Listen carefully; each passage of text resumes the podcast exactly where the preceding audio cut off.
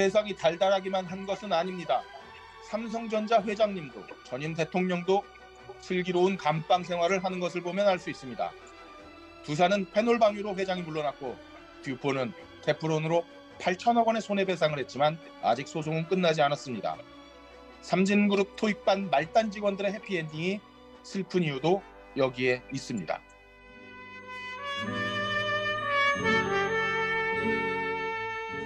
전 세계의 청취 및 시청 중이신 영진공 애청자 여러분 반갑습니다. 영진공 시즌2의 그럴거리입니다. 오늘도 변함없이 영진공에 소환된 의원님들을 소개하겠습니다. 대리 때부터 부장님 얼굴로 살아오신 함장님 나오셨습니다. 사원 때부터인데요? 아, 사원 때부터.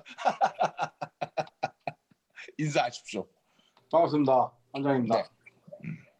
자, 다음으로 체격과 풍채는 연구소장급인데 아내한테서만큼은 언제나 말단 신입인 해비조님도 나오셨습니다. 네, 반갑습니다. 해비조입니다. 네. 그리고 어, 회사 진급보다 육아에 더 정진하고 있는 연민님도 나오셨습니다. 네, 반갑습니다. 역계민원입니다. 네, 마지막으로 어, 외정 때부터 다니던 회사지만 아직 회장님이 되지 못한 헐랭이님이 아직 도착을 안 하고 계십니다. 자, 일단 저, 그 지난주에 저희 방송에서 그 정정해야 될 내용들이 있어요.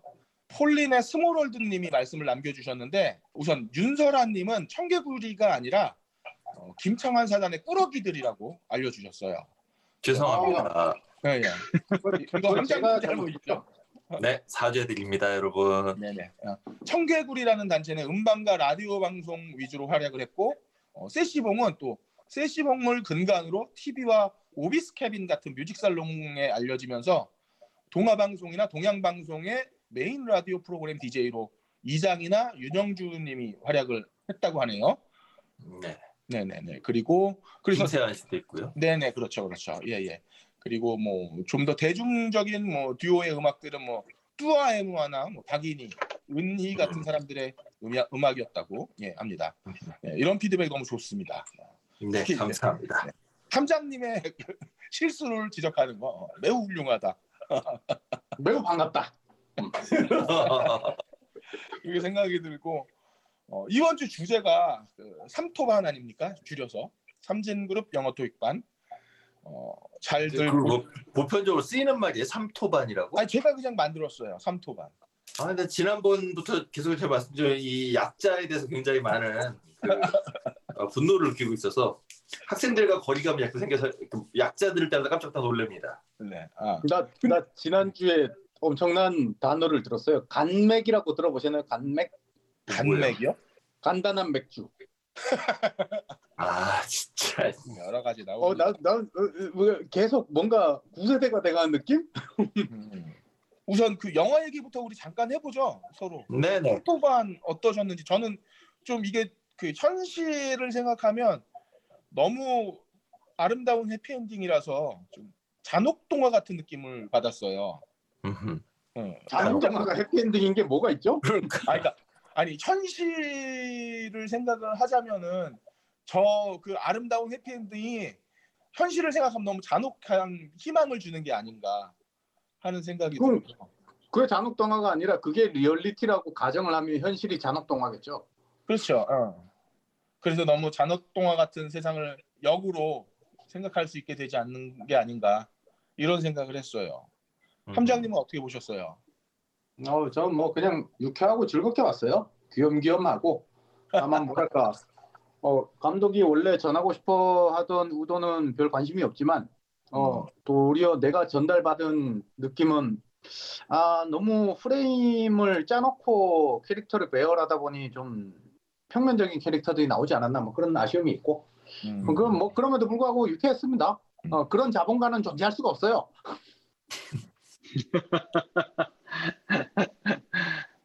자본가에게서 조금 어, 한 발짝 떨어지신 해비조님은 어떻게 보셨습니까? 우선 저는 그 고화성 씨의 연기에 대해서 사실 항상 조금 어 이게 그 영화빨이 아닌가라고 하는 의구심이 있었는데 어, 네, 근데 개인적으로 어 이번에 이 영화를 실질적으로 저는 하드 캐리하고 있다 생각했거든요. 네네. 그래서 이분의 연기력에 대해서 제가 너무 이렇게 영화빨이니 이런 식으로 어, 의심했던 제 자신을 반성하게 됐습니다. 아니 고화성 씨가 벌써 칸을 세 번이나 다녀오신 분인데 그런 거가 영화빨이 영화빨이다, 영화제빨이다 이렇게 얘기하는 거죠. 어... 오늘 메인 스피커인 연민님 한 줄 정리 네. 한번 해봐 주세요. 음, 모르겠어요. 나한테 갑자기 그러면 난 지금 오늘 한 내용만 준비하고 있습니다. 네. 그럼 어떻게 바로 본론으로 들어가 볼까요? 네. 네, 그러면 연민님의 우리 삼진그룹 영어 토익반의 정리 한번 들어보도록 하시죠. 어, 바야흐로 한 11년 전에 영화 아저씨에서 영화 시작하고 한 33분쯤 지나면 좀 존재감 없- 없으시던 한 인상이 찌그러진 배우가 경찰 식당에서 에이 족뱅이 까네 진짜라고 어설픈 연기냐 아니면 좀 찰진 욕지거리냐 하는 이제 성이 노신 이름은 명수인 형사 역할을 하던 배우가 있었습니다. 그리고 너 그 배우가 너무 궁금해서 이름과 얼굴을 익혀둔 지 어, 11년 후 김태훈 씨를 쫓아다니는 영, 그 돋바 입고 다니는 형사 한 명이 계세요. 이제 그 노명수라는 이름으로 하는 배우인데 그 배우의 이름과 너무 배우가 궁금해서 이름과 역할을 얼굴을 익혀둔 지 한 11년 후에 영진공에서 삼진그룹 영어 토익반 원고를 준비하라는 껄림의 본부에 따라 살펴보던 중 감독의 이름이 어? 아 그 영화 아저씨의 족뱅이잖아 라고 생각이 들어서 네 나중에 보니 그 배우가 그 감독님이시더라고요. 아 그래요? 어, 네네네. 네, 아, 뭐. 그분은 그걸 모르고 봤군요. 네, 저 몰랐어요. 그분이 은하 해방전선에도 나온다고 해요. 아, 네, 맞을 거예요. 음, 네, 음. 그리고, 아, 네, 네, 그렇습니다. 이- 아마 그 한해 아니, 감독 사진을 찾아볼 걸.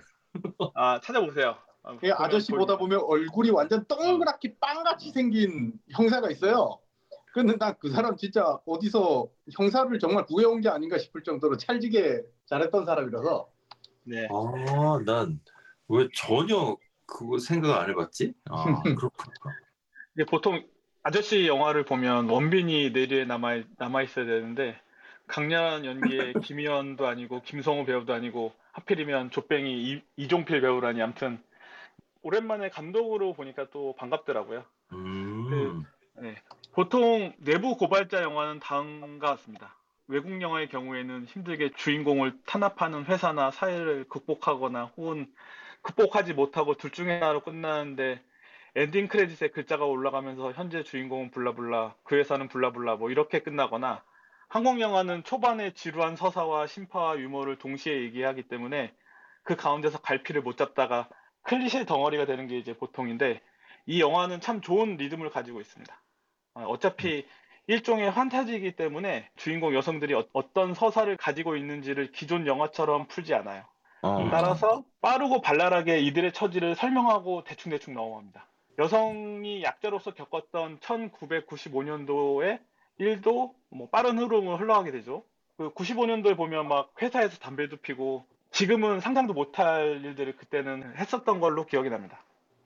그 95년쯤에 네. 그 실내에서 담배 피는 건 뭐 어디나 벌어지는 일이었던 건데 음. 제 기억에 그때쯤이 아마 대학가에서 여학생들이 실내에서 그러니까 남학생들은 늘 담배를 피고 여학생들은 어디서 숨어서 피던 거에서 어, 여학생들 똑같이 꼬아방에서 담배를 피기 시작했던 게 그 무렵 아닌가 싶습니다. 네, 맞습니다. 그 이전 아닌가요?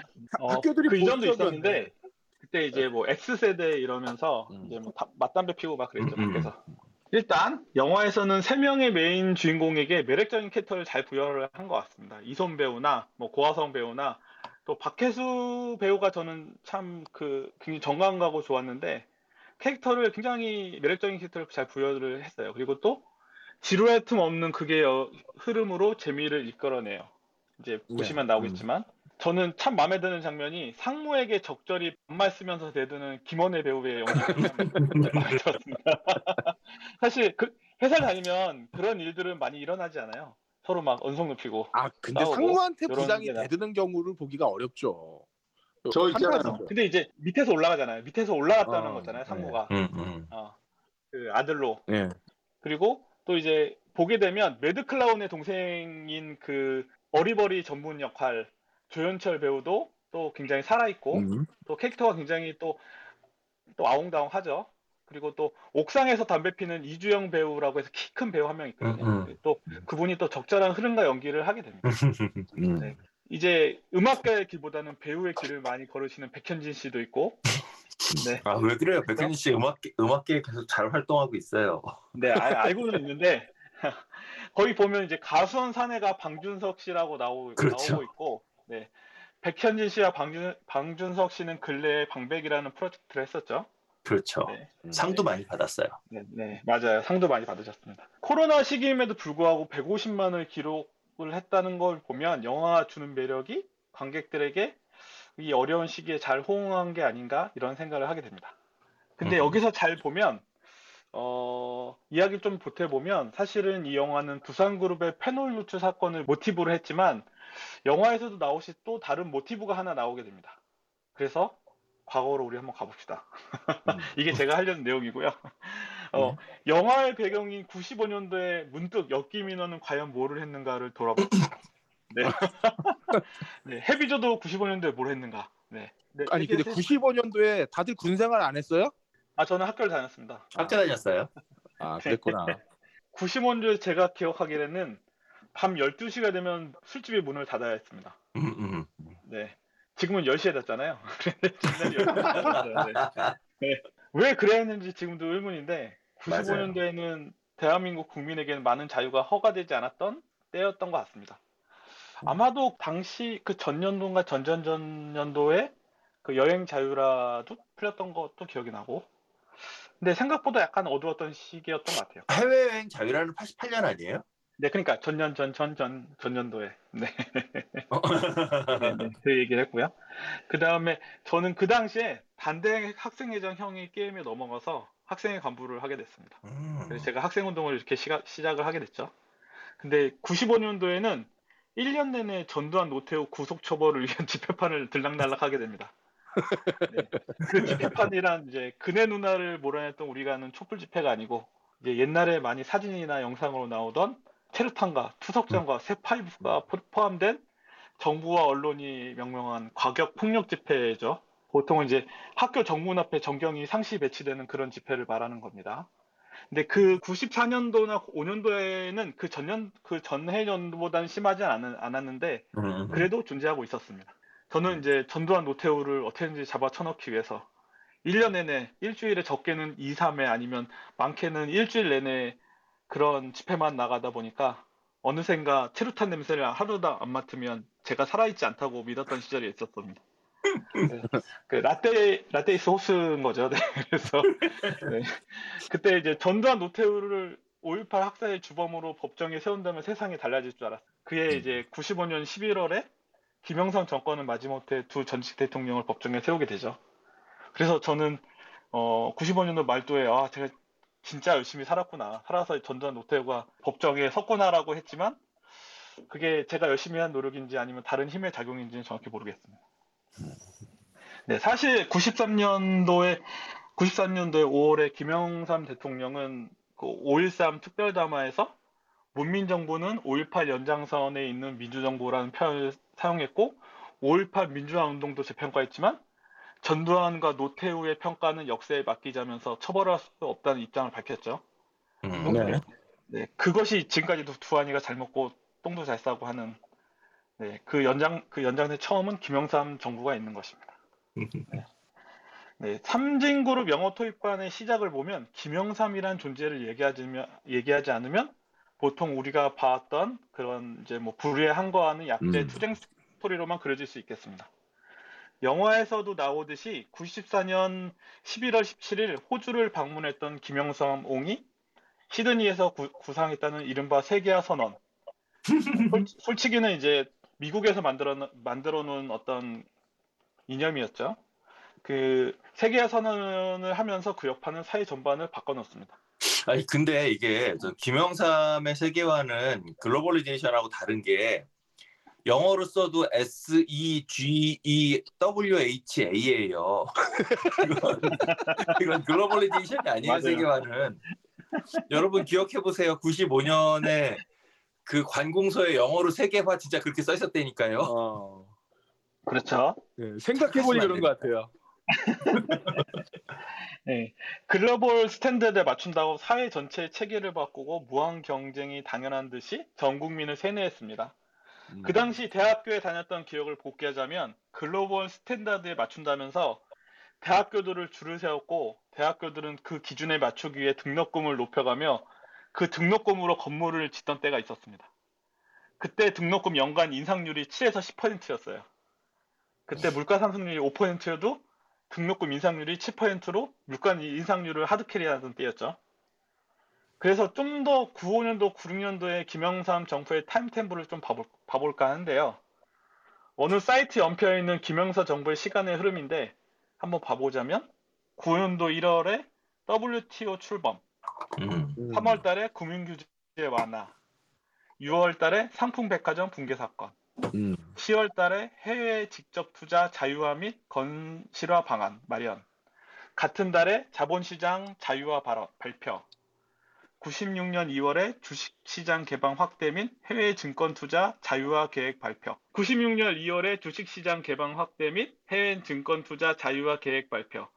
96년 12월 한국경제협력개발기구 OECD 29번째 회원국으로 가입. 그리고 대망의 97년 여러분 기억하십니까? 감이 오십니까? 12월? 영화에서는 네 영화에서는 일종의 해피엔딩으로 끝났지만 사실 삼진토 삼진그룹 영어 토익반의 영화의 끝은 다시 다른 영화 국가 부도의 날과 맞닿아 있습니다. 그, 뒤, 그 뒤로는 그냥 네. IMF지. 네, 그렇죠. 네. 그 아까 1997년 12월 3일. 네, 그렇죠. 위 사이트의 내용은 97년 I, IMF.kr의 외환 위기 어카이브란 사이트에서 있던 부분을 발췌했습니다. 네, 김영삼의 세계화라는 것을 보면 아까 어, 해비조가 얘기했지만 이 세계화는 미국의 세계와 우리나라의 세계와는 전혀 다른 의미이기도 하고 초, 초창기에는 그 당시로 보면 저희 학교 선후배들이나 동기들이나 좋은 직장에 하고 행복하던 때가 있었죠. 그렇지만 김영삼의 세계화란 결국 어떤 부분을 기결을 하자면 12년도 프레시안 기사를 잠깐 언급을 하겠습니다. 가장 심각한 문제가 자본 이동과 경상 무역 외 거래의 자유화였다. 아, 엄청 싫은, 힘드네요. 다시 말해 국경을 넘나드는 돈의 흐름과 금융 등 서비스 거래에 대한 제한을 최소화하는 문제가 생긴 것이다. 한국 경제가 그 충격을 흡수할 사회 경제적 능력을 가졌는지 심각하게 고려할 필요가 있었지만 이를 무시했다. 미국의 통상 압력에다 OECD 가입이 겹쳐 자본, 외환, 금융시장이 한꺼번에 빗장이 풀리고 말았다. 그 결과 외국인 직접 투자나 상업 차관보다는 실물 투자와 무관한 단기 자본의 유입이 급증하고 있었다. 여기에다가 고질적인 고금리가 외자의 유입을 촉진하고 유출을 억제하는 요인으로 작용하고 있었다. 영화 말미는 해피엔딩으로 끝났지만 사실은 우리는 그들의 역사를 알고 있습니다. 음. 대리라도 승진했던 그 상고 출신 여성들은 아마도 그 다음에 대규모 실직을 했겠고 그렇죠. 대부분 또 다시 비정규직이 됐겠고 음. 음. 실직 속에 생활고에 자살을 한 사람도 있겠고 그러니 영화는 약자들의 승리로 끝나지만 우리는 현실에서 그네들의 삶이 엄청나게 고단했음을 미루어 짐작하지만 그래도 영화니까 이 정도의 해피엔딩은 그나마 코로나 시대에 좋지 않을까 합니다. 네, 끝났습니다. 아 수고 많으셨습니다. 네. 아니 영화를 분석해 달랬더니 90년대 사회상을 쭉 어, 영화를 분석했잖아요. 어, 예. 영화를 분석했잖아요. 아, 그래요. 아 어쨌든 아니, 근데- 의미가 있었어요. 어, 다른 데서는 볼 수 없었던. 아니, 페놀 사건을 주로 했지만 사실은 이 영화의 음. 주제는 세계화죠. 그런 것도 있죠. 그 당시에 여러 그 개방 정책과 맞물려서 김영삼의 금융 실명제가 기업들이 사채를 끌어쓰는데 엄청난 방해 작용을 한 것도 있어요. 그러니까 금융 실명제의 그 방향이 나쁜 건 아니었지만 그 와중에 이제 독이 됐죠. 그래서 사채가 다 그 땅 밑으로 그 검은 돈들이 숨어 들어가는 결과를 초래했기 때문에 사태가 좀 더 커졌다고 알고 있습니다. 네, 공은 공이고 사는 사라고 생각합니다. 그, 그거는 그건 앞뒤가 안 맞는 얘기고요. 저도요. 왜냐하면 기업 입장에서는 사채를 쓸 이유가 없어요. 그렇기 때문에 컬, 껄림이 얘기하신 건 그냥 카드라 농담이나 뭐 이거에서 나온 거라 보시면 되고요. 왜냐하면 그, 사채를 기업이 낼 필요가 없거든요. 당시에 금융 실명제로 인해서 기업이 타격을 입었던 거는 어차피 금융자산에 대해서 현금 흐름이 확실하게 보이기 때문에 기업이 자기들 주식이나 아니면 투자금을 받아야 되는 경로가 좁아진 게 왜냐하면 은행장이랑 합작해서 말 그대로 그 돈을 더 땡겨오거나 이런 거에 대해서 눈으로 그 현미경 보듯이 정부에서 볼 수 있어 버렸기 때문에 그래서 자본 시장이 해외에 열리면서 외국 자본 들어오고 이렇게 되는 게 이슈였던 거지 사채를 기업이 갖다 쓸 필요는 전혀 없었어요. 아, 그게 그 네. 그런 네, 그렇게 하죠. 아니 기업이 뭐하러 그런 고리 대금을 내고 돈을 어, 회사 돈을 써요. 아니 근데 당대에는 그런 경우도 많았어요. 껄림, 네. 껄림, 네, 저 껄림 편 들어 줄게요. 이제 세계화라는 게 실제로 그 IMF 그러니까 세계 그 저기 그 IMF가 들어와서 한국 경제를 보고 제일 먼저 얘기했던 게 니넨 도대체 정부를 믿을 수가 없다. 그래서 그 당시에 그 실제로 대우, 삼성, 현대 뭐 이렇게 어 세계 그룹이 있었잖아요. 네. 얘네가 그러니까 전부 대출금에다가 그 다음에 뻥튀기 그 매출에다가 자기들이 이제 땅 투기 해가지고 땅 사놓은 거 이런 거밖에 없는 거고 실제로 기업 내부에 돈이 하나도 없었어요. 예전에 율산이라고 알아요? 율산 네. 그룹? 어, 율산 잘 알죠. 되게 네. 유명한 그룹이죠. 얘네가 똑같이 하다가 그 정치권에 제대로 줄을 못 서가지고 그냥 바로 망했거든. 그 지금 그 우리 연민님 말씀하신 대로 세계화하다 보니까 그런 어두운 우리들한테 그런 어두운 그림자가 드리워졌다. 오케이, 그거 인정한다고요. 근데 그때 우리가 저걸 한 거예요. 선택을 한 거예요. 우리 자본주의 제대로 자본주의 할 거냐? 음. 아니면 그 자본 전 단계 자본주의에서 어떤 식으로든 애들한테 완전히 그 저기 계속 후달려가면서 살 거냐.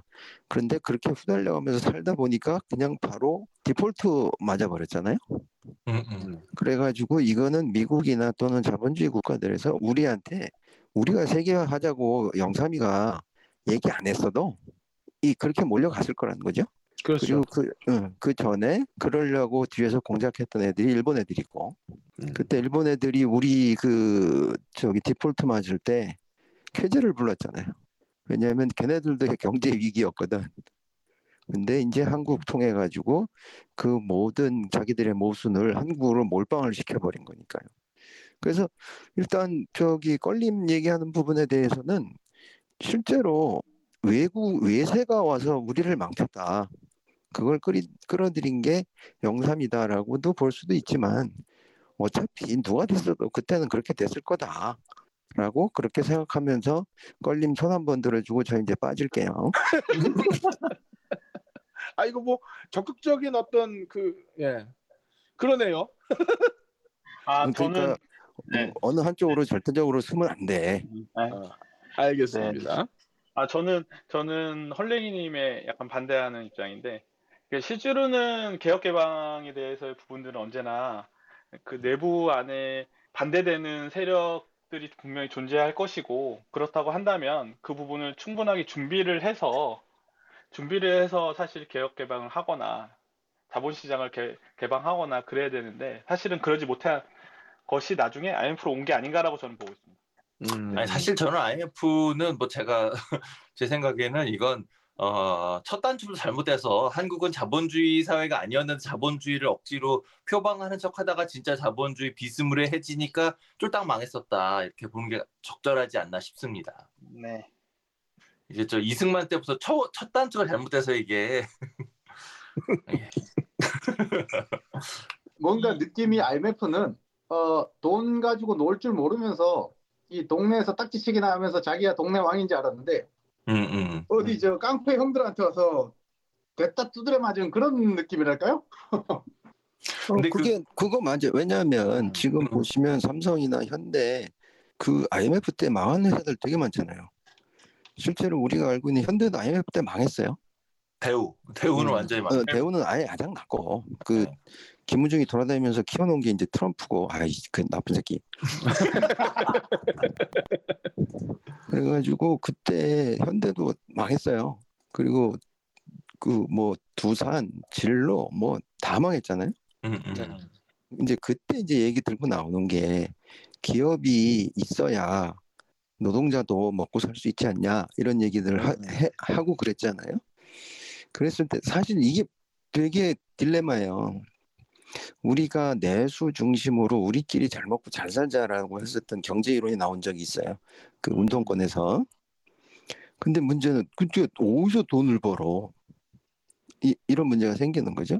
근데 네. 지금 요새 경제 구조를 보면 오히려 그때 얘기했던 그 모습이 지금 나와요.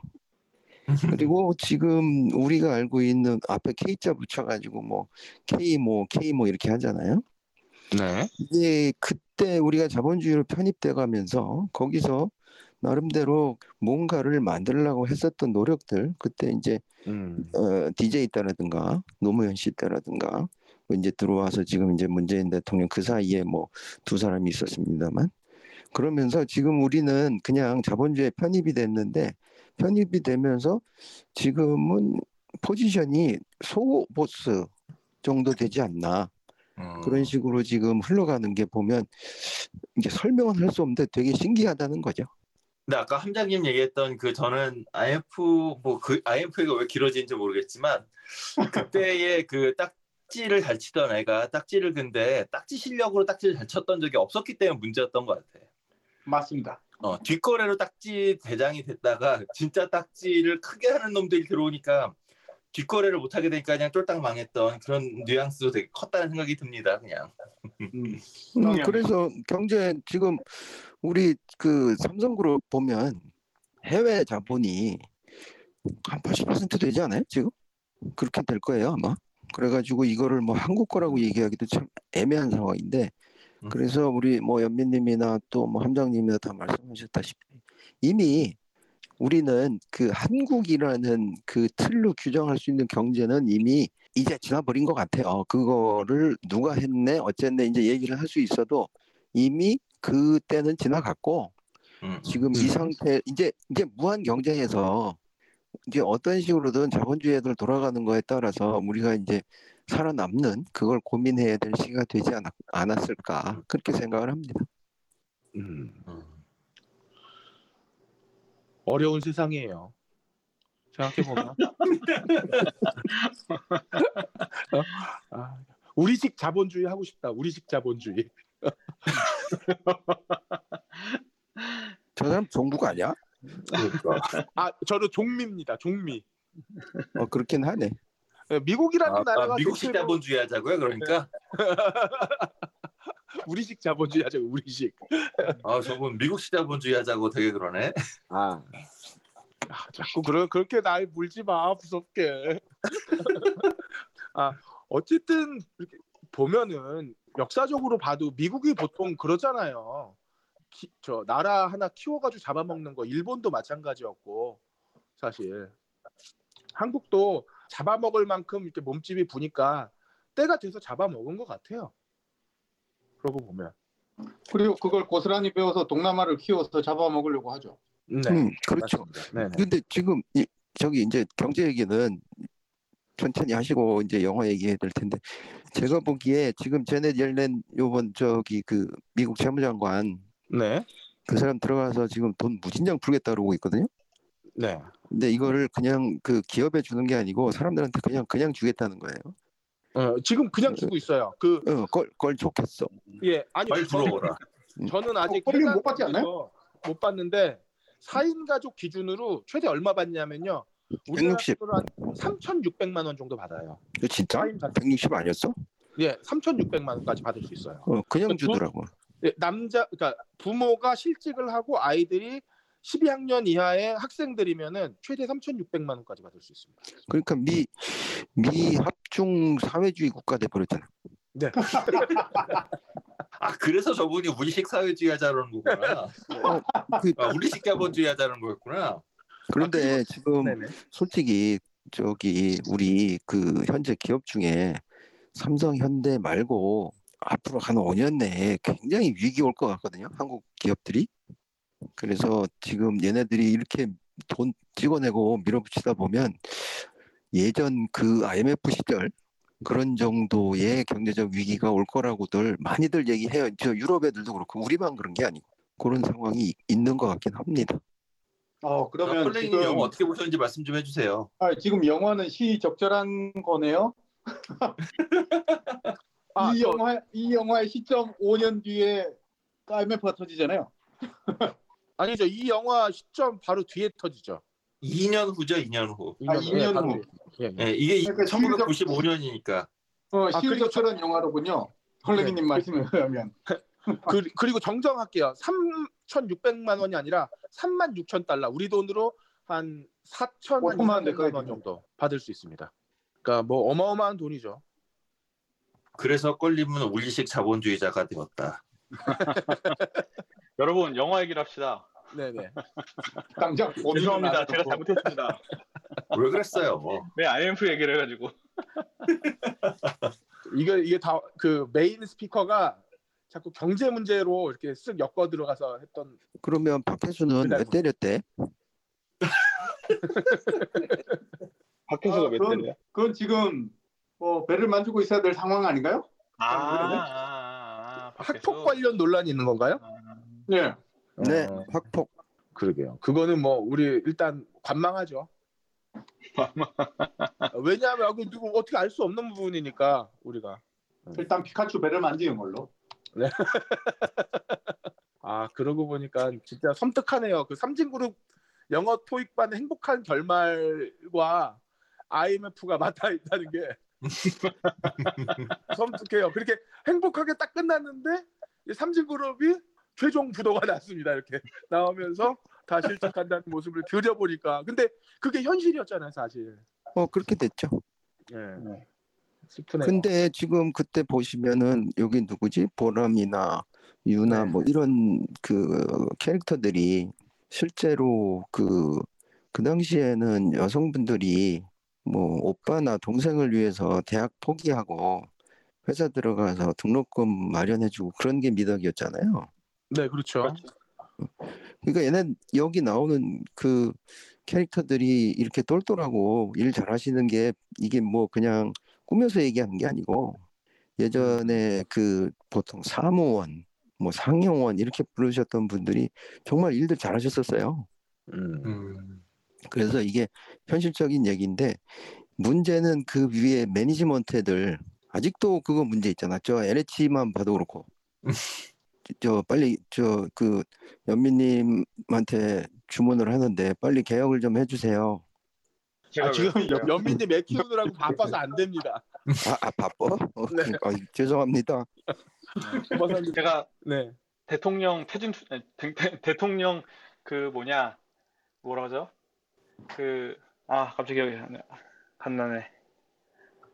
네, 그러면 연민님, 어, 네네네. 예, 준비하시느라고 정말 수고 많으셨고요. 덕분에 네. 한번 과거를 회귀해서 우리가 어, IMF 고 직전에 샴페인을 터뜨렸던 기억과 함께 말단 직원들의 분투기 잘 들었습니다. 수고하셨습니다.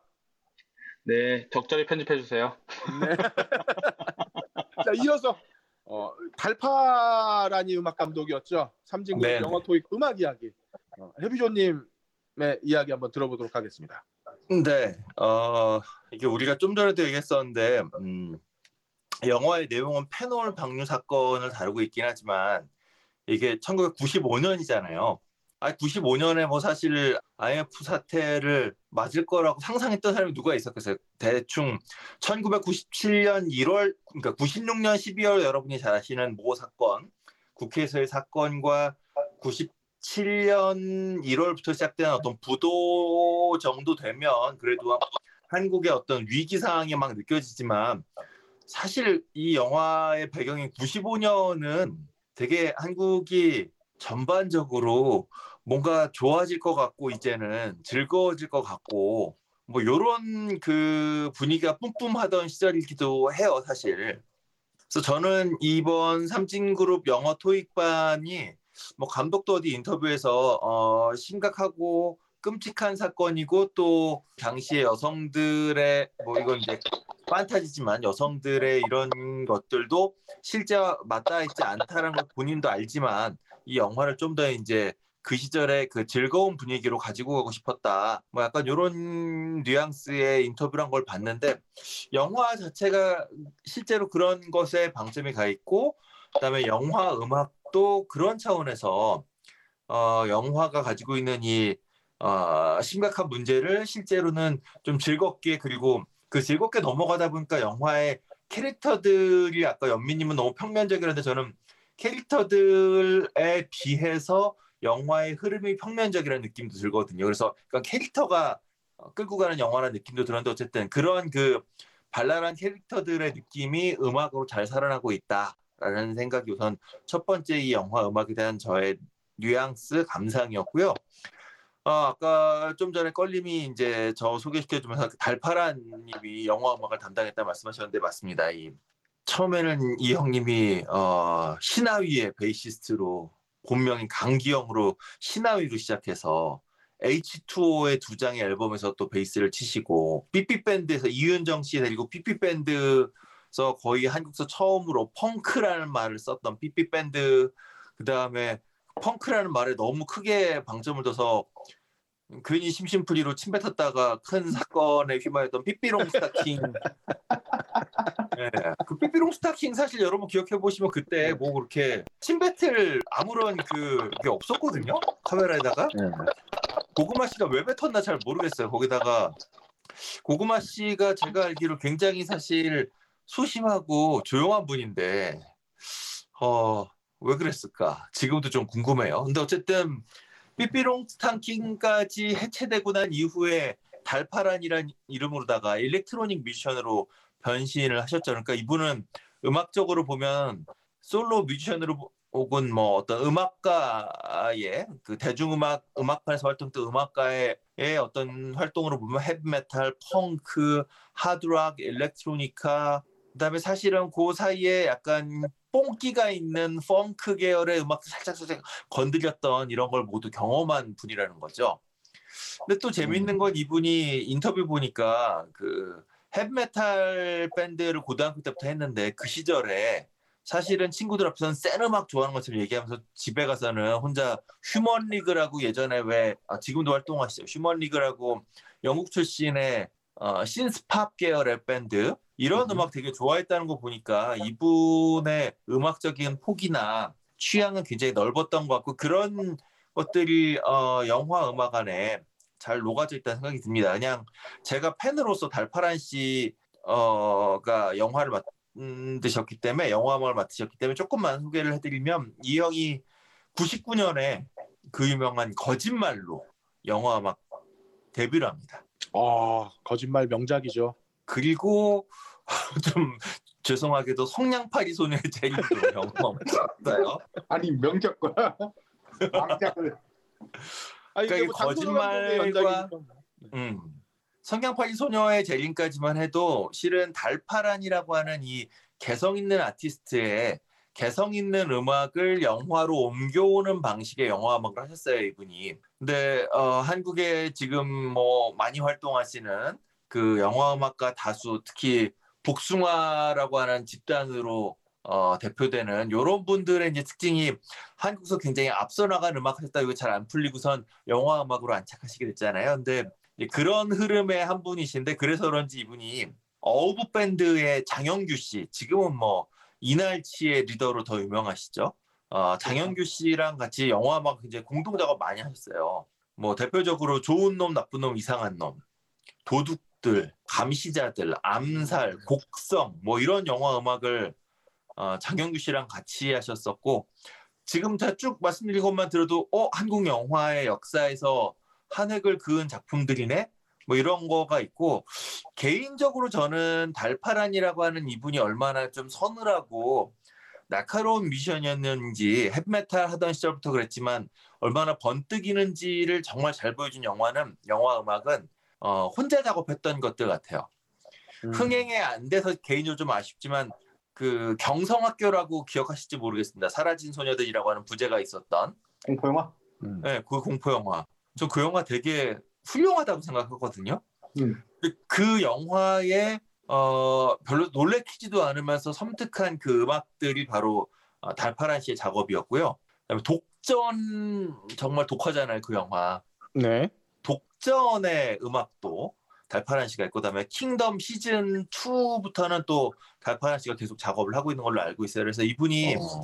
개인적으로 굉장히 이제 솔로 작업으로 가면 거짓말부터 시작해서 혼자서 영화 음악을 하면 굉장히 날카롭고 전형적인 의미의 강렬함하고는 좀 다르지만 실제로 듣는 이에게 충격을 주는 그런 장르의 음악을 많이 하셨고 공동 작업을 하면 뭔가 좀 이제 어깨에 뽕 들어가는 음악도 잘하시는 굉장히 전천후 어, 영화 음악가로 현재 활동하고 있다. 개인적으로는 달파란이라는 이름의 electronic 음반이 좀 또 나왔으면 좋겠어요. 이 형님이 개인적으로 너무 어, 밴드 시절도 그랬고 다음에 electronic 뮤지션으로서도 그랬고 다음에 예- 예전에 108 같은 클럽에서 DJ 하시던 분 정말 번뜩이는 소스들을 갖고 와서 음악을 잘 만드시는 형님인데 이 아 형님 아, 제, 뭐 예. 근데 이런 분이 형님이라고 했으면서 뭘?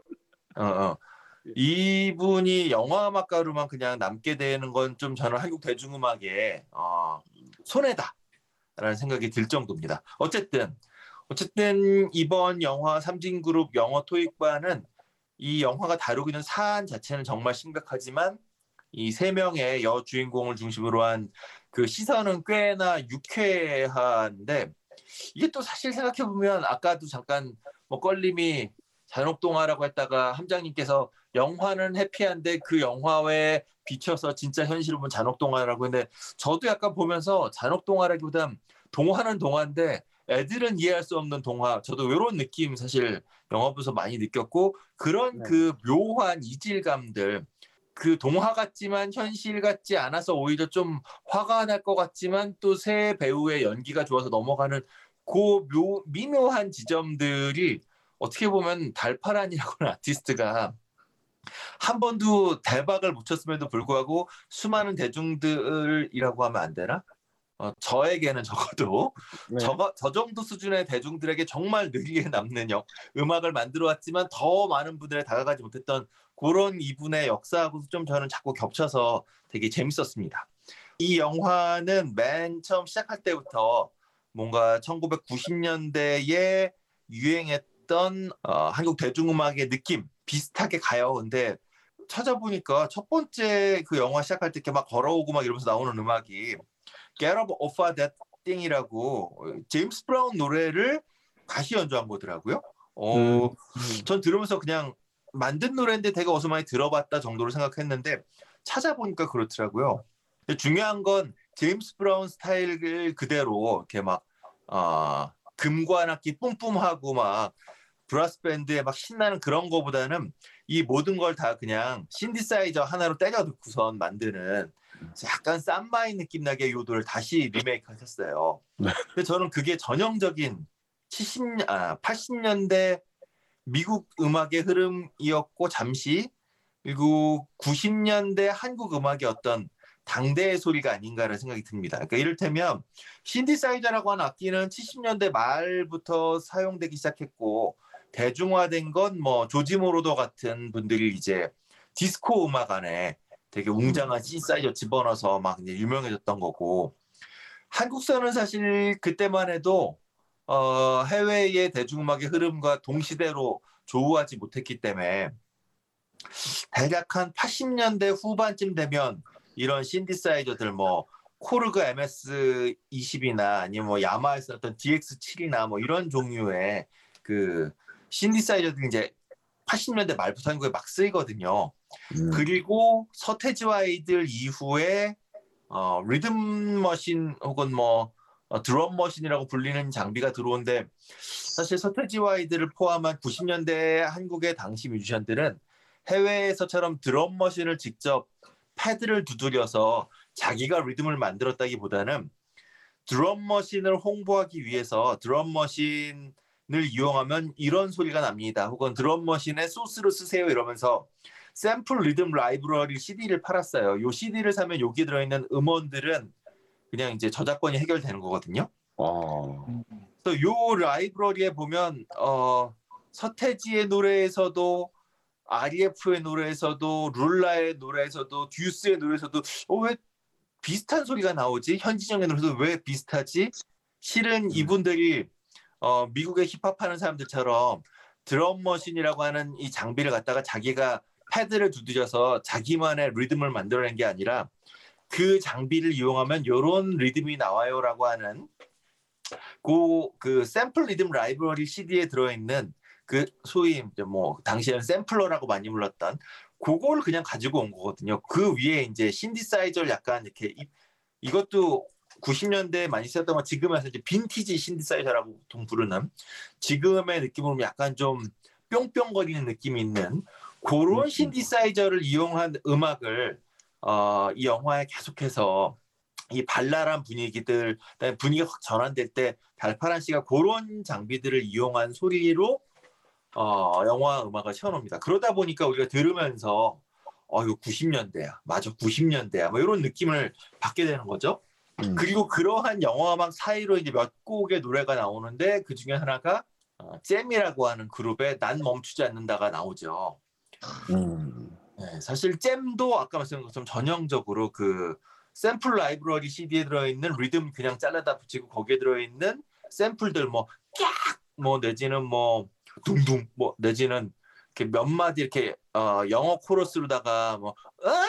뭐 이런 식으로 나오는 이런 거 잘라 붙여갖고 이제 그런 거 삽입해서 이게 다 실제로 연주한 게 아니라는 거죠. 다 그런 거 잘라 붙인 다음에 이제 작곡가가 신디사이저 몇 번 이제 신디사이저 좀 입히고 거기에 기타 조금 이제 입히고 그 다음에 노래를 불러서 만든 음. 아 사실 잼에는 제 어, 중학교 동창이 있었는데 걔가 저를 기억하려나 몰라서 그냥 넘어가겠습니다. 네, 그 시절에는 다 이렇게 다 연결이 돼 있던 것 같아요 사람들이. 음. 어쨌든 잼의 노래가 나오고 더 전 좀 웃겼던 게 저도 영화 볼 때 몰랐어요. 왜냐면 이런 노래가 있는지 몰랐으니까. 2005년에 소방차가 어, 다시 활동을 하면서 넥타이 부대라는 넥타이 노래를 부대, 네. 만들었었대요. 어, 전 몰랐어요. 어, 껄림 혹시 아셨어요? 그 노래? 아, 그 아침 체조에 나오는 거잖아요.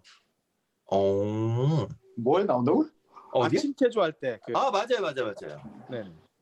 저는 그 장면을 보면서 새로 만든 노래인 줄 알았거든요, 그게. 근데 찾아보니까 그래서 어 이거 달파란 씨가 만들었을까 아니면 뭐 이런 노래가 있었나 90년대 히, 히트하지 못한 노래인가 하고 보니까 소방차가 부른 거더라고요. 어. 그러니까 실은 소방차도 잼도 아까 말씀드렸던 90년대 초반에 혹은 90년대 중반까지 그때 있었던 바로 그 몇 가지의 드럼 머신 샘플 위에 신디사이저를 깔아서 만들었던 그 음악들을 갖고선 활동을 했잖아요. 그 소방차는 2005년에 왠지 뭐 이분들의 정서가 거기서 벗어나지를 못하는 것인지 아니면 어 10년 전 정서를 다시 보여주고 싶어서 2005년에 그런 음악을 발표했는지 저는 잘 모르겠습니다만 어쨌든 그런 차원에서 신디사이저와 뿅뿅거리는 신디사이저가 등장하는 바로 그 음악이 이 영화를 감싸고 있다. 그런데 그러한 영화 음악 사이로 조금 다른 어, 악기 편성을 가진 장면이 몇 군데 나와요. 그게 바로 영화 속의 옥주마을이라고 하는 마을이 등장할 때죠. 음. 어, 그 옥주마을이 등장할 때만큼은 옥주마을 처음 등장하는 거에 그 과수원에서 방준석 씨가 아까 그 연민도 얘기했던 어 그 오상무로 나왔던 백현진 씨랑 방백이란 팀도 했었고 다음에 유앤미 블루란 팀에서 어 연주 기타를 치셨고 또 지금은 굉장히 많은 영화 음악 작업을 하고 계신 바로 방준석 씨가 약간 그 몸이 안 좋아지고 있는 머리 묶은 그 과수원 아저씨로 나오시죠.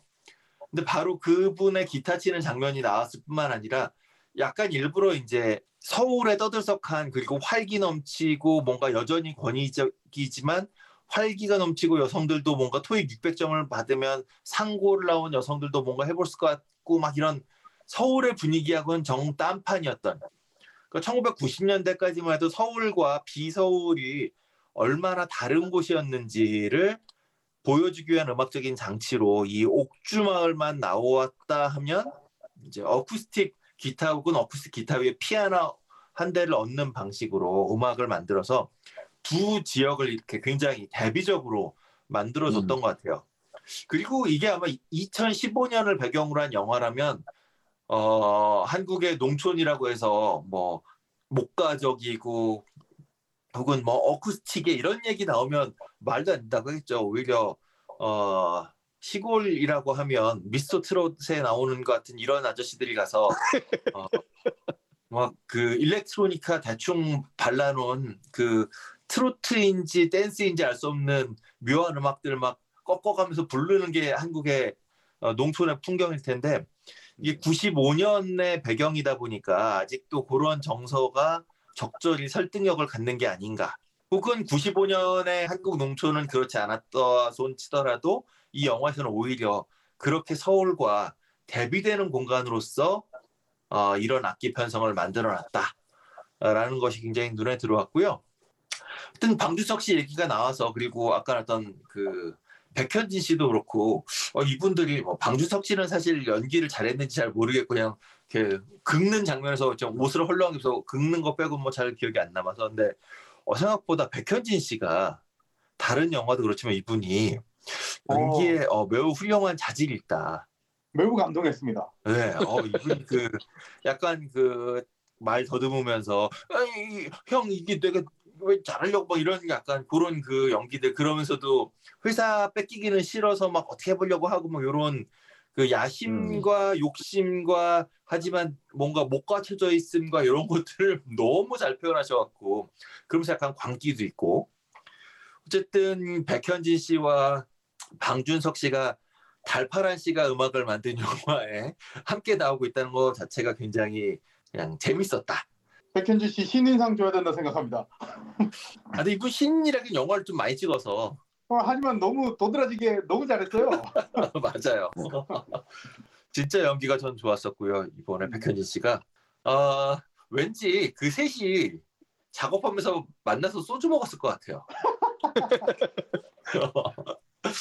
어쨌든 뭔가 전반적으로 심각함보다는 90년대 잠시 한국에 찾아왔었던 어, 희망적인 분위기 물론 한국 사회가 정말 희망이었냐라고 하면 또 그렇게 말할 수 없겠지만 그럼에도 불구하고 전 90년대 IMF 이전까지의 그 잠깐의 독특한 문화적인 그 해방구 같은 시기가 있었다고 생각을 해요. 그때 이상하게 재즈 음반이 한국서 물론 이것도 차인표 씨 때문이다라고 할 말이 없지만 실제로 재즈 라이브 클럽이 그때 주목을 받게 되었고 음. 또 홍대 씬이라고 지금 우리가 부르는 인디 씬이 그 시절에 아주 초창기적인 네. 모습이 드러나기 시작했고 또 압구정 지역에도 지금은 오히려 사라진 압구정이나 잠실, 강남 이런 지역에도 라이브 클럽들이 만들어지기도 하고 음. 또 어, DJ들이 활동하는 힙합 클럽이 등장한 것도 이 시기고 한국 대중문화에 있어서는 나름의 어떤 황금기였던 그 시기를 그 시기가 가지고 있었던 묘한 키치적이면서도 어, 희망적 희망적이었던 그런 분위기를 음악을 통해서 영화 안에 좀 잘 넣어놨고 그런 분위기가 아마 아까도 잠깐 얘기 나왔었지만 코로나 상황 속에서도 이 영화가 손익분기점이 155만이었는데 그걸 넘겼다라고 하니까 그런 그 것들이 가능해진 게 아닌가 라는 생각이 듭니다. 그리고 사실 90년대가 어떻게 보면 사회 전체는 되게 경직돼 있고 권위적이었는데 어, 대중문화가 꿈틀대기 시작했고 생각해보면 영화에서는 삼진 그룹의 영어 토익 600점을 받으러 다니는 여상 출신의 여성 세 분이라고 하지만 90년대가 또 소위 말하는 그 영패미들이 등장했던 시기잖아요. 그러니까 그 이전까지 한국의 페미니스트는 다 대학 교수고 되게 점잖고 근데 이런 분들과 달리 90년대의 캠퍼스를 중심으로 대학가를 중심으로 해서 그 선배들과는 전혀 다른 과감하고 파격적인 그런 페미 운동, 페미니스트 운동이 시작했던 것도 또 90년대 바로 그 시기와 맞물려 있고, 음. 근데 이게 다 어디도 제가 보기엔 아, 완벽하게 완성형이 아니었다. 그러니까 대중음악도 힙합도 아니고 Euro dance도 아니고 그 사이 어딘가에 전자음악이 첫걸음을 떼던 그리고 페미니즘도 당시가 첫걸음을 뗐던 페미니즘이었고 그래서 뭔가 어, 좌충우돌하면서도 어딘가 희망이 있었던 그런데 그 희망은 아까 우리가 계속 얘기했던 것처럼 이 영화가 끝나고 1년 후 IMF와 함께 그런 다양한 가능성들이 한국 사회에서 꽤나 오랫동안 닫히게 되었습니다만 어쨌든 1997년 12월 전까지 그 12월 전까지의 어설펐지만 그래서 과감했고 초보자였지만 그래서 즐거웠던 한국 사회의 어떤 기운들을 특히 대중문화의 기운들을 이 영화가 어, 음악을 통해서 또 미술을 통해서 전 생각보다 그 시절의 패션이나 뭐 오게티 잘 찾아다니시는 분들은 뭐 어, 그때는 무슨 전차가 없었고 막 이런 거 얘기하지만 저는 옷이나 패션이나 혹은 회사에선 그런지 모르지만 진짜 그런 머리 하고 다니는 제 주변에 어, 여자 동기들 되게 많았거든요. 그런 느낌들 고 90년대 중반에 잠깐 대한민국에 열렸던 대중문화의 요상한 해방구를 음악적으로 미술적으로 그리고 영화의 분위기를 통해서 내용이라기보다 분위기를 통해서 잘 보여줬던 영화가 아닌가 아, 그런 느낌을 받았습니다. 그래서 달파란 씨가 나도 꿈이 있었는데 그때 이런 음악을 만들지 않았을까 그런 생각이 들었습니다. 예, 이상입니다. 저 비조님 저 질문이 예. 하나 있는데요. 네, 왜 인서트 컷으로 나오는 영화 곳곳에 보면 여자 주인공 세 명이 막 거리를 걸어간다던가 뭘 사 먹는다던가 뭐 사람들이 군집해서 이렇게 걸어다니는 풍경들의 모습들을 보면 제가 막 떠올랐던 게 80년대 일본의 코카콜라 광고랑 되게 유사하게 느껴졌거든요. 느낌도 음. 그렇고 헤어스타일도 그렇고 의상도 그렇고 그리고 막 이렇게 막 웃고 이런 모습들이 그래서 저는 광고에 reference를 좀 받아서 달파란 씨가 그 장면에서 그런 음악을 만들었는가 했어요. 그래서 혹시 그런 부분에 대해서. 부분이 있는지. 저는 그걸 보면서 어, 껄림은 90년대 일본 광고를 생각하시는 분은 저는 오히려 80년대 말에 헐리우드 영화에 보면 밤 장면에 네, 길가에 물 뿌려놓고 찍었던 것 기억나세요? 이렇게 네, 네, 대부분. 그 전등 쫙 이렇게 더 멋있게 보이려고 그 80년대 말 헐리우드 느낌들 어, 네. 전그 느낌을 되게 많이 받았고 그게 아마 80년대 말에 헐리우드의 느낌들 특히 80년대 혹은 음.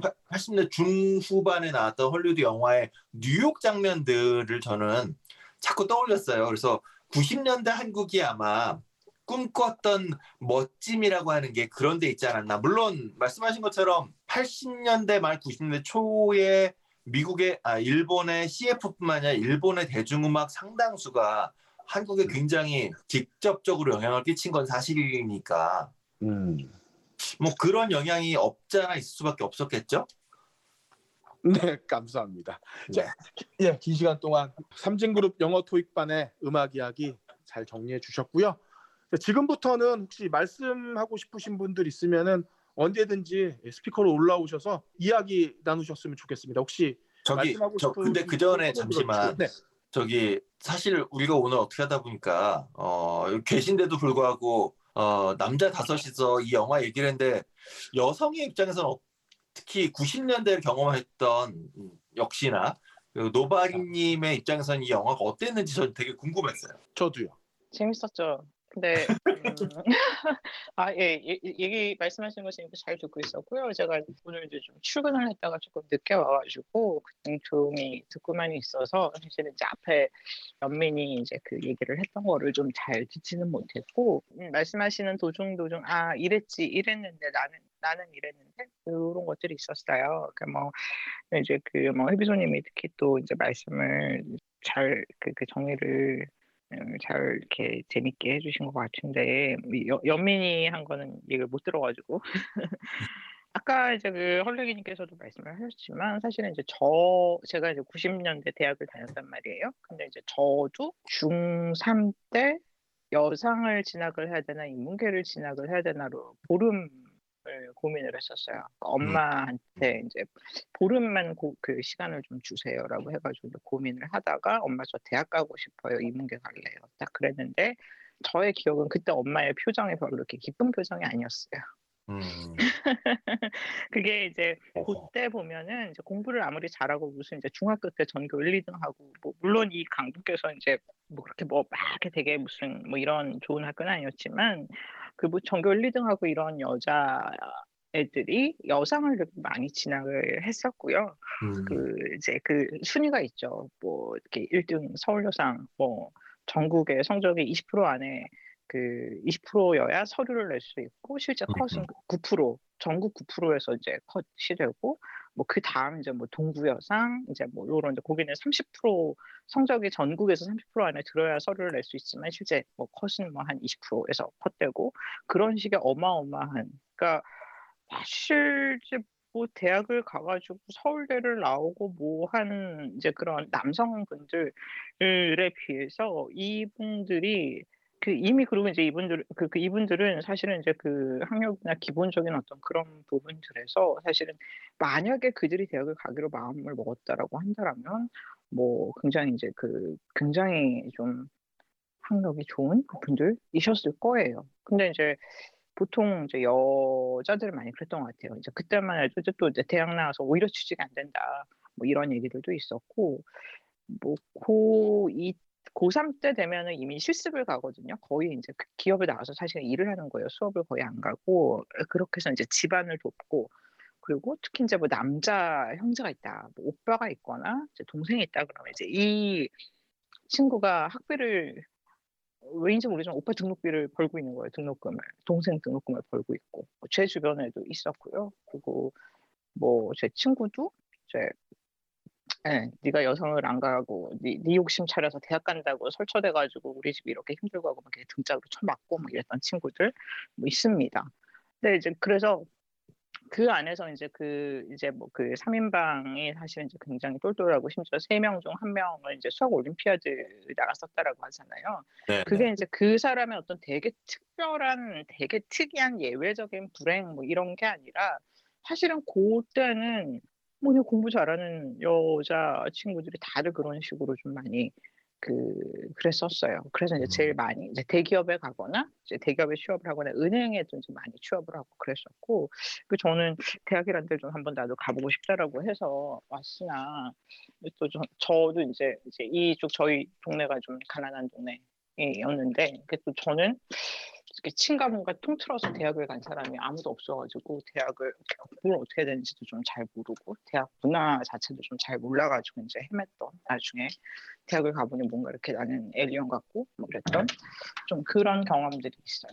근데 그렇게 해서 그들이 이제 갔다가 뭐 말씀을 하신 대로 이 영화가 조금 되게 좀 경쾌한 분위기들이 있고 뭐 이렇긴 한데 또 말씀 음그또 이제 영 페미니스트 얘기도 있고 그 영페미니스트가 그때 딱 본격적으로 진짜 폭발을 했던 어떤 사건들이 있다라면 뭐 물론 페미니즘 음, 관련한 어떤 그 이론들이나 이런 것들이 뭐 이어져 있긴 이어져 오긴 하는데 그, 음, 여학생회라는 걸 통해서 음, 음. 이제 본격적으로 이제 했던 게 우리가 보통 이제 우조교 사건이라고 부르는 그런 이제 서울대 신교수 음, 음. 사건 가해자 이름을 이제 명칭을 하죠. 그게 이제 90년대거든요. 그게 대한민국에서 1호 대학 성, 아니, 그 직장 내 성폭력 사건, 성희롱 사건이었어요. 그래서 어, 그때 변호사가 이제 그, 그 박원순 씨였고, 음, 음. 그래서 그런 어떤 가시적인 것들이 있고, 그다음에 이제 성소수자 아, 이제 그 동아리 대학 내에서 동아리가 이제 일제히 이렇게 뭔가 존재를 드러내기도 하고 뭐 이랬던 때라. 그러니까 문화적으로는 제가 아직도 기억이 나는 거는 그때 이제 한국에서 안드레이 타르kov스키 영화가 극장 개봉을 해가지고 몇만이 봤지? 10만이 봤나? 이래가지고 그 그때 흥행 8위? 음. 전 세계에서 전무후무한 기록, 흥행 기록. 그러니까 굉장히 아트 영화들에 대한 어떤 이런 것들이 되게 그 욕구가 컸는데요. 그게 생각을 해보면 그 앞에 이제 소위 이제 그 정치적으로 억압적인 시대를 보내면서 그런데 이제 살짝 그, 그 정치적으로 억압하면서 3S 정책을 한단 말이죠. 스포츠, 음. 섹스, 스크린이었죠. 그래서 그때 이제 한 80년대 정도까지 계속해서 이제 뭔가 한국 영화, 한국 옛날 영화 하면은 많은 분들이 떠올리시는 그 게 일단 에로 영화, 음, 음. 뻐꾸기가 몸으로 울고 뭐 물레방아가 밤새도록 돌고 뭐 이런 식의 여성 배우들 그, 그 그런 내용 자체는 그런 게 아닌데 어쩐지 되게 아주 기분 나쁘고 너무 노골적으로 여성의 성을 착취하는 장면들이 꼭꼭꼭 들어가는 뭐 이런 그래서 네, 뭐 그러다가 뭔가 좀 감각적인 영화들이 90년대 조금씩 나오기 시작하거든요. 음, 음. 예, 그런 와중에 그 상품 영화들이 뭐 이제 그 흥행은 아마 이렇게 푸른 소금으로 송강호가 나오고도 흥행이 쫄딱 망했던 이현승 감독이 되게 되게 감- 감각적인 음, 음. 그런 영화들을 이렇게 뭐 내세우고 뭐 한편에서 이제 이번대 감독이 물론 서편제 같은 거를 개봉을 시키셨는데 그래서 흥행을 했지만 또 한편으로는 이제 그런 식의 조금 뭔가 세련되고 도회적인 감각의 영화들이 나오기 시작했던 걸로 기억을 하거든요. 맞아요. 그래서 그게 이제 재즈 음반뿐만이 아니라 그런 식의 이제 영 문화적인 그 아트 영화들이 막 극장에서 개봉을 하고 그래서 저희는 그때 그 무슨 대단히 영화 시네필이 아니더라도 그때 그냥 뭐야그 진짜무시 신작 개봉했대 보러 갈까 뭐 이런 식에서 단체 관람도 보러 가고 뭐 이랬던 기억이 나거든요. 맞아요. 오나기를 단체로 친구들하고 한 10명이 보러 갔던 것 같아요. 맞아. 문화기를요? 네.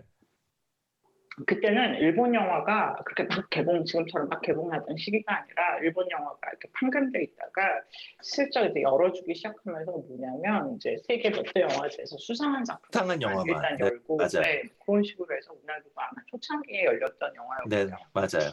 네, 1호는 카게무시였나 아마 그러실 텐데 네 그런 시였죠. 네. 그래서 말씀하신 대로 뭔가 좀 진취적인 우리도 뭔가 세련돼질 수 있고 우리도 이제 더 이상 촌스러운 어떤 이런 것들이 아니고 우리도 뭔가 이렇게 좀 약간 돈의 여유도 좀 있고 대학생들의 경우는 뭐 과외에서 이제 그 돈을 자기 용돈을 이제 그뭘 하고 삐삐를 쓰다가 음, 시티폰을 쓰다가 벽돌 핸드폰으로 넘어가고 이러던 시기인데 아마 저도 그때 그런 거를 사면서 부모님한테 사달라고 한 게 아니라 그냥 제가 샀던 것 같아요. 음. 그러니까 돈을 벌면 벌 수 있었던 시기였던 걸로 기억을 해요. 맞아요. 그러니까 뭔가 이게 좀 여유가 있는 거죠. 원래 문화라는 것도 사람이 좀 여유가 있고 어, 좀 쉬는 시간도 있고 노는 시간도 있고 그러면서 이제 돈도 그냥 이렇게 뭐 아주 내가 무슨 대, 단히 부자가 아니라 뭔가 좀 그래도 밥은 먹고 살 수 있는 음, 음. 음, 예, 그내 김치찌개 먹다가 그, 그 일요일 하, 그 저녁 한 번쯤은 나도 내 돈 내고 이제 그 내 돈으로 이제 삼겹살 한 번 친구들한테 먹을 수 있고 뭐 사람이 이래야 이제 사실 영화도 보러 가고 뭐 공연도 보러 가고 이러는 건데 근데 이제 그때 조금 그런 걸 느꼈었던 것 같아요. 맞아요. 맞아요. 근데 음, 네, 그러니까 거기서 삼진에서의 그 세 친구가 뭔가 좀 사실은 이제 그 각자 다 사연을 안고서 그 이제 왔겠지만 그리고 이제 사실 보면은 이제 뭐 공부를 뭐 누- 누구는 수학 올림피아드 나왔다 누구는 이제 뭐 추리 소설을 읽으면서 뭔가 약간 되게 음 사실은 이솜 캐릭터는 작가를 꿈꿨으면 또 한 어떤 그런 캐릭터고 음. 뭐 요런데 그냥 아, 빨리 취직해서 빨리 돈 벌래라는 그런 캐릭터들은 그냥 좀 아니거든요. 그러니까 그, 이, 그, 제가 박혜수가 맡았던 캐릭터 그 역을 빼고는 그 친구는 올림피아드까지 나갔는데 뭔가 그, 그 이제 취업을 빨리 해야 된다라고 하면 사실 그냥 나 빨리 취직해서 돈이나 벌래는 아니라 뭔가 집안 사정이 있었겠구나라고 이제 짐작이 가능한데요. 근데 그런 친구들이 다 그 그 회사를 그렇게 이 다니면서 어, 뭔가 각자 사연이 있었겠지만, 근데 어쨌건 이 친구들이 회사를 이렇게 다니는 어떤 그런 모습들을 보면, 그리고 이제 그 회사의 비밀을 알았을 때 이제 그 부딪혀나가는 어떤 이런 것들 되게 생기발랄하잖아요. 뭔가 진짜. 음. 박혜수는 희망이 집안 있는. 집안 네. 사정을 짐작할 만한 장면이 나오긴 하죠, 그죠? 아, 그렇죠, 그렇죠. 그렇죠. 네, 네. 그럼 네뭐 맞아요. 그 아버지 돌아가셨어요. 예. 네. 네. 네. 뭐 그래. 근데 이제 저는 그 중반 막 이런 데까지 하기 좀 약간 좀 많이 울면서 봤어요. 음. 왜냐하면 이제 그때 친구들도 떠오르고 그다음에 이제 음. 사실 이제 고화정 캐릭터나 너무 좋잖아요 사실은 그 어, 나는 그냥 이렇게 그런 거 보면 그냥 쓱 넘어갔을 텐데 그걸 그 넘어가지를 못해가지고 이렇게 싸우고 막 또 이제 옆에서 그 동물들이 다 도와주고 근데 이제 결정적인 순간에서 너무 실망을 하고서 이제 진짜 좀 화가 나서 약간 좀 양가 감정을 가지고 나왔던 기억이 나거든요. 그건 왜냐하면 이제 그 문제를 이제 싸우다 싸우다가 그 돌파를 해야 되는 시점에서 어, 되게 이렇게 감정적에서 되게 힘들었던 친구들이 어떤 사실은 그런 어떤 권력을 가진 사람들하고 싸우다가 결국은 음. 호소하는 게 회장님 이네 이게 뭐 현실적으로 그럴 수 있다고 생각을 했어요. 사실 더큰 권위에 기대는 건 근데 너무 착한 회- 소위 착한 회장님 이거는 좀 진짜 좀, 좀 너무 아니다 싶어서. 거기 네, 거기에 이제 사실 이제 그 이소미 사실은 피해자인데도 꽃뱀이라고 2차 가해에서 당한 캐릭터였는데 그 마지막에 그 이제 그거를 소위 사이다 신을 위해서라고 짐작이 되지만 그 와가지고 또 깐족대잖아요. 근데 저는 너무 분노를 해가지고 그 장면에서 왜냐하면 걔는 이제 그 자기는 대학을 나왔는데 음. 고등학교 나오면 나보다 더 잘 나간다 이거에 대한 시샘 이거 너무 전형적으로 영화들에서 되게 여자 캐릭터들 되게 그냥 되게 얄, 얄팍하게 그냥 클리셰로 써먹었던 80년대 수법인데 그거를 왜 90년대를 다루는 2020년 영화에서 하고 있죠. 음. 그러네요. 그래도 저는 저건 다행이었던 저는 애- 사랑 고백할 줄. 아니 그 친구랑 이렇게 그 페북에서 이제 농담했던 게 난 그때 탕 치고서 고백할 줄 알았다고. 어, 언니 사랑해 고백할 줄 알았다고. 그 친구와 저의 이제 그 이견은 그거였어요. 이소미 고백을 하느냐 상대방 고백을 하느냐. 또 다행인 건 그 회장이 해결하는 게 아니라 회장은 사실은 뭐 분노는 했을지 몰라도 회장은 사실은 아무 힘이 없었다라고 하는 거가 네. 드러나는 게 무력하죠. 예. 음. 네, 전 그게 그래도 통쾌했어요. 그나마 음, 만약에 그걸로 해결되는 거였으면 정말 저 화났을 것 같거든요. 그죠. 근데 음. 그렇게 해서 하는 게 결국 이제 개미주주 움직이는 거잖아요. 그쵸. 그것도 뭔가 이제 그 아, 장르 클리셰에서 그렇게 할 음, 만하지만 음. 이거 너무 이것도 너무 화가 난다. 왜냐하면 그 영화가 만들어진 2020년의 시점이라는 건 사실은 무슨 개미 동학 운동 뭐 이래가지고 주식 지금도 그렇지만 주식 갑자기 막 사람들이 지금 다 여기저기 주식 노래를 부르잖아요. 그렇죠. 네, 그 시기란 말이에요. 그래서 그 개미주주로 움직이는 게 90년대에 나왔던 드라마들에서 해결책으로 쓰이던 방식이에요. 아 맞다 맞다. 그거를 왜 2020년 영화에서 보고 있어야 되죠? 음.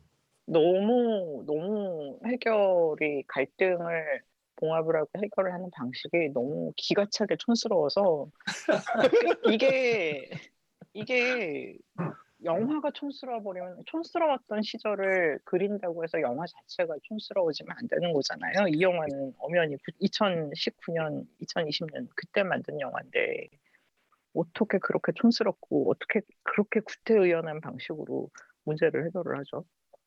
이게 혹시 구태의원에서 그 이 시기에도 150만을 넘을 수 있었던 건 아닐까요 혹시? 근데 그거 치고 너무 너무 그거는 그러니까 우리가 그 어떤 클리셰라는 거 저는 클리셰를 되게 좋아하거든요. 왜냐하면 우리는 다들 익숙한 걸 좋아하고 어떤 법칙이 있어서 장르의 법칙이 있어서 그 장르의 법칙을 쫓아가는 거를 되게 좋아하고 그걸 충실히 쫓아갈 때 또 쾌감이 있어요. 캐릭터가 아무리 평면적이고 해도 오히려 그 평면의 캐릭터가 주는 쾌감이라는 게 있거든요. 예측이 가능하니까. 근데 음, 음. 그 설정에서 그 갈등을 풀고 구조를 푸는 방식이 그런 식으로 가서는 안 되죠. 음. 제가 그 노바리님의 이야기에 좀 동의하면서 어 그 느끼는 것은 그러니까 클리셰를 따라가면서도 항상 한 부- 그러니까 어느 구간에서는 전복이 일어나야 쾌감이 일어나는데 삼진그룹 영어 토익반은 그게 없다는 거죠. 그게 좀 아쉬웠어요. 네, 없습니다. 그저 기댄 거는 정말 반짝반짝한 그 배우들의 그 그쵸. 반짝반짝한 연기들.